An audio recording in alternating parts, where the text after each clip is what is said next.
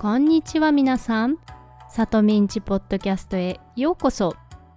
今日は第13回目の放送です。始まるよ。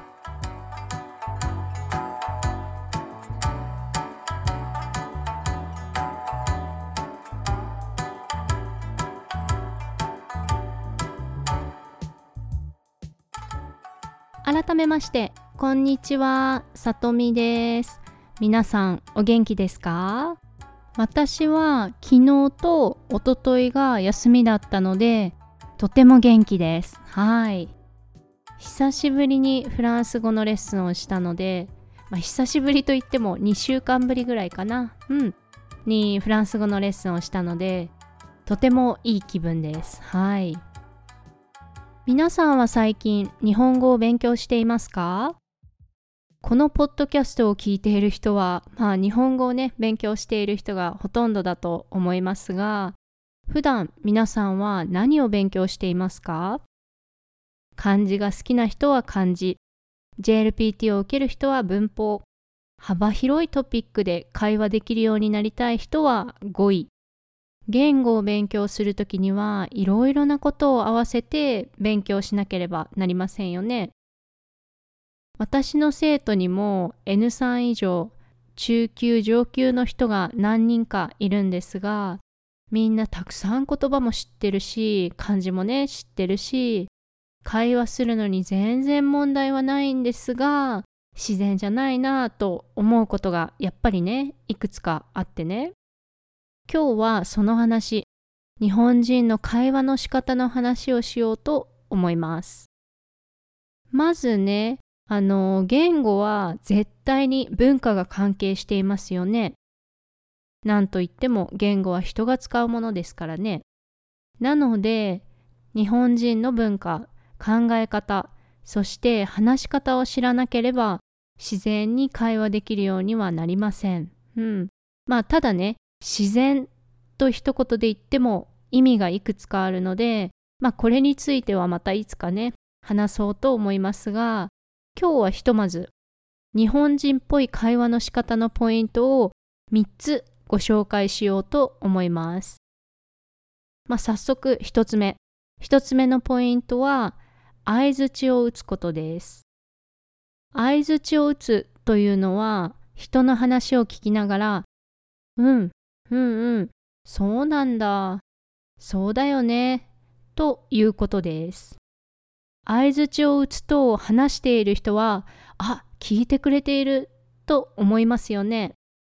それで会話がスムーズになるんですよ。あの、アメリカ人と英語で話している時に実感するんですが、みんなね、じっと私を見ているので、ああ、聞いているんだなとは思うんですけれども、私の英語が合っているのか、みんな本当に理解しているのか、全然わかりません。誰かが話をしているときは、聞いている人が相づちを打って、話している人も、そして聞いている人も会話に参加するというのが日本人の話し方です。そして次に2つ目のポイント。2つ目は、オウム返しをすることです。オウムは parrot。鳥ですね。うん。返すは to return なので、オウム返しは、オウムのように話している人の真似をして返すことです。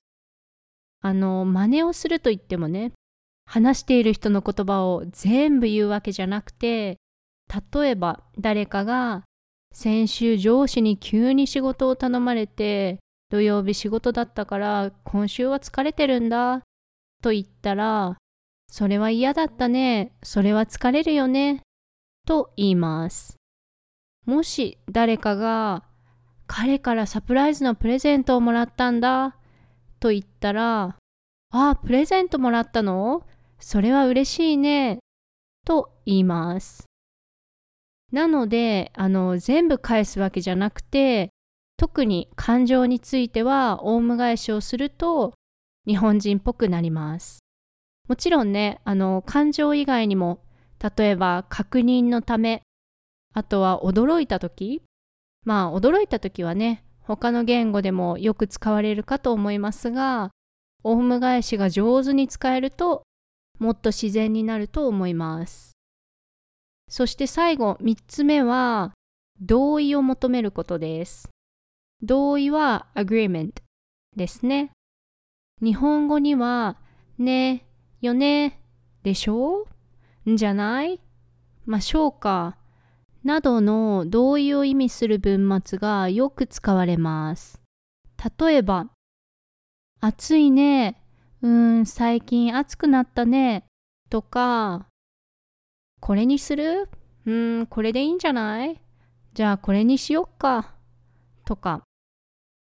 ポイント1にも2にも当てはまることですが、日本人ってね、基本的に自信がない人が多いし、日本では自分の意見を言い過ぎない協調性があることが大切なので一人でね長く長く話し続けることはあまりないんですよ。うん。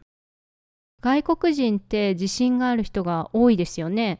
特にごめんね特にアメリカ人アメリカ人ははっきりとした意見があって話す時も自信満々でもちろんねだからアメリカ人はプレゼンとかとても上手だと思うんだけど日本人っぽく会話したかったら聞き上手にならなきゃいけないんですよ。聞き上手というのはそのまま聞くのが上手な人のことね。ちなみにアメリカ人のように話すのが上手な人のことを話し上手って言います。日本人っぽい自然な会話の仕方としてポイント3つ今話しましたね。相づちを打つこと、オウム返しをすること、そして同意を求めること。これをしてみると文法とか語彙だけではなくてトータルでね、うん、日本人っぽい会話になると思います。はい。ということで今日はちょっと長くなっちゃったけど日本人っぽい会話の仕方のお話でした。わからないところがあったら、ウェブサイトのトランスクリプションをチェックしてみてください。では、また次のエピソードでお会いしましょう。またね。バイバイ。